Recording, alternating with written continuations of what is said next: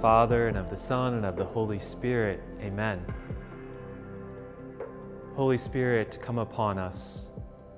Guide our thoughts and our actions, that we may place our trust fully in God, as God gently prunes us. In Jesus' name, amen. In the name of the Father, and of the Son, and of the Holy Spirit. Amen.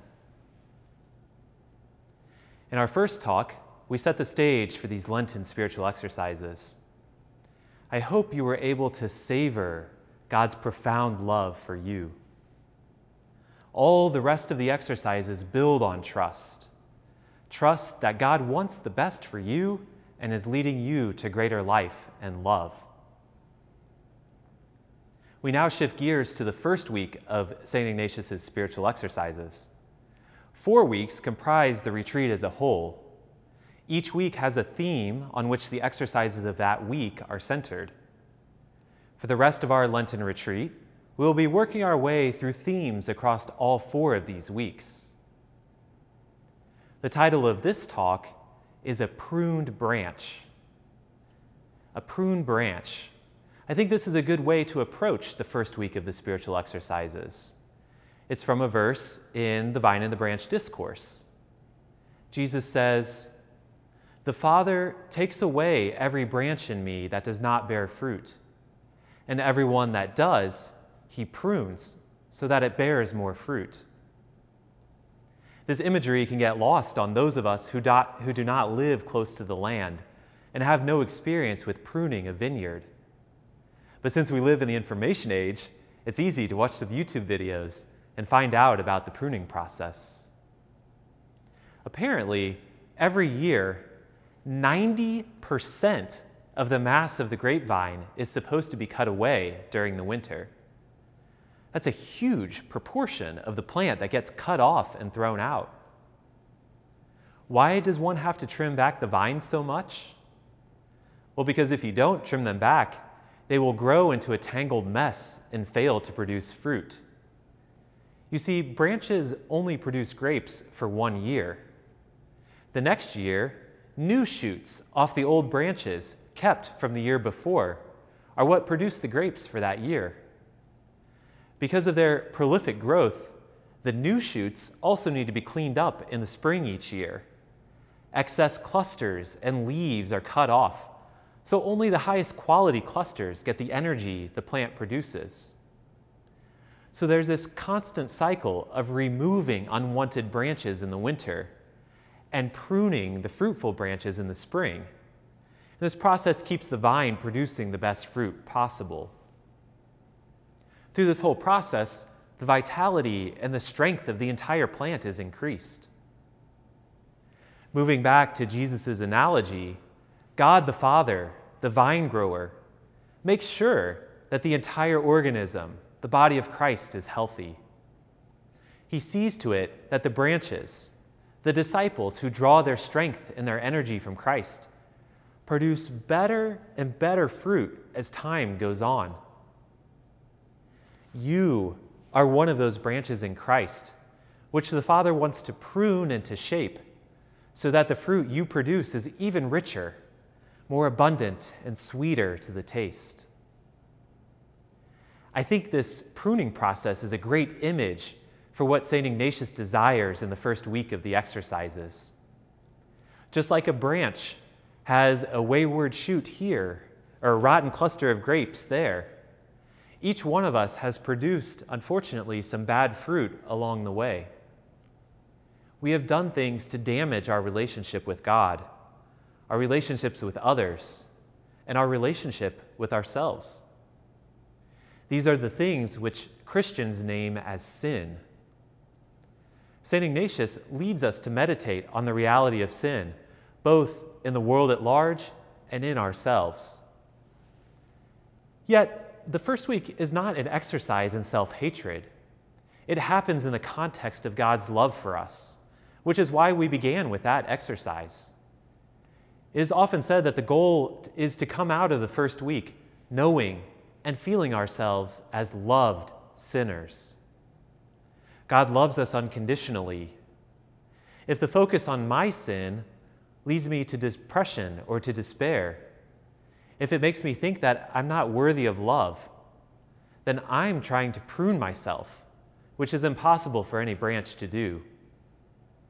For this exercise to work, we have to let God be the vine grower. I think Saint Peter is one of the best examples we Christians have of this pruning process. Peter bore incredible fruit in his earthly life, and he continues to bear it now in his heavenly life. He shepherded the church in its very first years amid incredible persecution, and he was eventually killed for his faithfulness to Jesus. How was it now that he became a disciple who bore so much fruit? I would say through a long process of pruning. Peter encounters Jesus for the first time while fishing. Jesus leads him to this enormous haul, so many fish that the nets were ripping. The Gospel of Luke continues like this. When Simon Peter saw this, he fell at the knees of Jesus and said, "Depart from me, Lord, for I am a sinful man."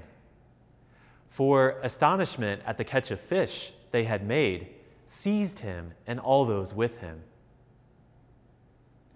Yes, one of the very first things Peter says to Jesus is, "Depart from me, Lord, for I am a sinful man." He was overwhelmed with shame after this miraculous display. But Jesus is not there to condemn. He's there to call Peter. Peter immediately leaves everything and follows him. Is Peter completely converted by this first encounter with Jesus? Does he go on to be the perfect disciple, never stumbling again? No, of course not. Time and again, Peter fails. He grows and gets pruned. grows and gets pruned. The pruning process for Peter culminates with Jesus' passion. He goes wrong that night in so many different ways. Jesus tries to wash his feet, but Peter in his pride says, "You will never wash my feet." Jesus then rebukes him and insists on washing his feet, but Peter in his ignorance says, "Master, then not only my feet, but my hands and head as well." Jesus again has to instruct him that washing his feet is enough. Then when everyone goes to the Garden of Gethsemane, Jesus asks Peter to keep watch and pray with him. But what does Peter do? He falls asleep. In his sluggishness, he could not even stay awake when his best friend was in such distress. When the authorities come to arrest Jesus, Peter is jolted awake by the commotion. His first instinct is to fight, and so he angrily pulls out his sword and cuts off the ear of the high priest's servant. Jesus has to rebuke him yet again. "Put your sword into its scabbard. Shall I not drink the cup that the Father gave me?" And finally, Peter, filled with confidence in himself, swears to Jesus, "Though all may have their faith in you shaken, mine never will be." When Jesus predicts that Peter will deny him, Peter doubles down. "Even though I should have to die with you, I will not deny you." Peter denies Jesus three times. In that moment, Jesus turns and he makes eye contact with Peter. That's enough to make Peter go off and weep bitterly, abandoning Jesus for good. Peter had spent three years following and learning from Jesus, and still all his faults come out in one night. Pride, ignorance, laziness, cowardice, anger. Thankfully for Peter, the story didn't end there. Coming full circle, the resurrected Jesus again meets Peter while he's fishing. He has this somewhat puzzling but beautiful exchange with Peter, asking him three times, "Do you love me?" The third time, Peter, exasperated, says, "Lord, you know everything. You know that I love you." I can just imagine Jesus smiling back at Peter and saying, "Exactly. Be confident. Despite your missteps, I know you are trying, and I know you are my friend. Nothing will ever change that. Can you imagine the weight that drops off of Peter's shoulders in that moment?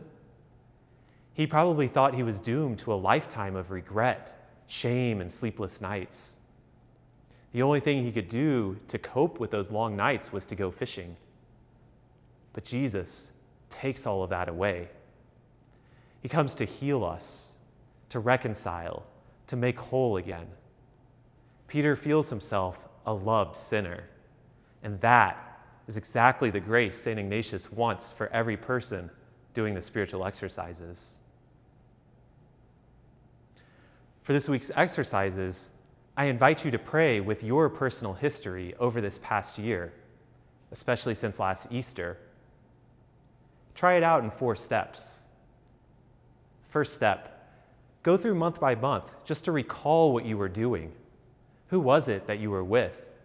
What most occupied your time and energy? After you've recalled this, move on to step two. That is to ask God to reveal to you where you may have slipped up. When were the moments you were not acting out of love? Was there anything that damaged your relationship with God, with others, or with yourself? Is there any pattern you notice? Step three, express to God your sorrow for these things and your desire to grow into a fully loving person who bears much fruit. And step four, thank God for his love and mercy. Perceive the reality that you are a loved sinner, a pruned branch, and savor it. As you go through these steps, you may want to use some scripture to set the tone. You can pray with Psalm fifty-one to express sorrow. You might also pray with Peter and Jesus in John chapter twenty-one to feel the love and the mercy of Jesus. If you are Catholic, this may even be a good week to go to the sacrament of confession. Remember, the most important part of this exercise is to let God the Father be the one who does the pruning. God must be the one to reveal this reality to us, because we get in trouble if we just start hacking around on our own.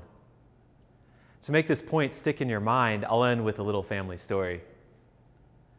I'm the oldest of five children, three boys, then two girls. When I was young, my family moved from my father's starter home into a bigger home for our growing number.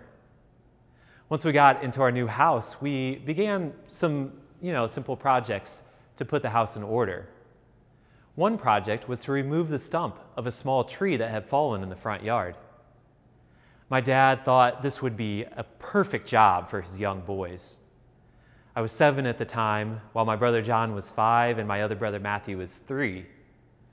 We began by digging dirt out from around the stump to expose the roots.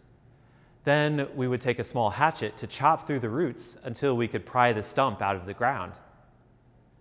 I took my turn first, getting some good hacks in, and then it was my brother John's turn. Matthew, meanwhile, had shifted to get a better look. He decided that the best vantage point would be right over John's shoulder. On his first swing, John brought the, the hatchet back and bam, back end right into Matthew's forehead. The blood started gushing out and Matthew began to wail. My dad tried to stop the bleeding, but it was just too much. He had to go to the emergency room. Now at this point, my mom was panicking. What was she going to tell the intake person? That their son had been hit in the head with an axe? My mother prayed that God would be merciful and that everything would turn out fine. The person filling out the paperwork listened carefully to what happened, grinned, and understood. I can tell this story Uh, with a sense of humor because my brother got stitched right up and recovered just fine. I hope my parents forgive me for telling this story to you all, but I think it illustrates my point well. We are just like little children, wanting to prune away those unsightly parts of ourselves. But we can't just go swinging an axe around on our own. Someone could get hurt. We need our Father's gentle hand to guide us. The Father takes away every branch in me that does not bear fruit, and every one that does, he prunes, so that it bears more fruit. In the name of the Father, and of the Son, and of the Holy Spirit.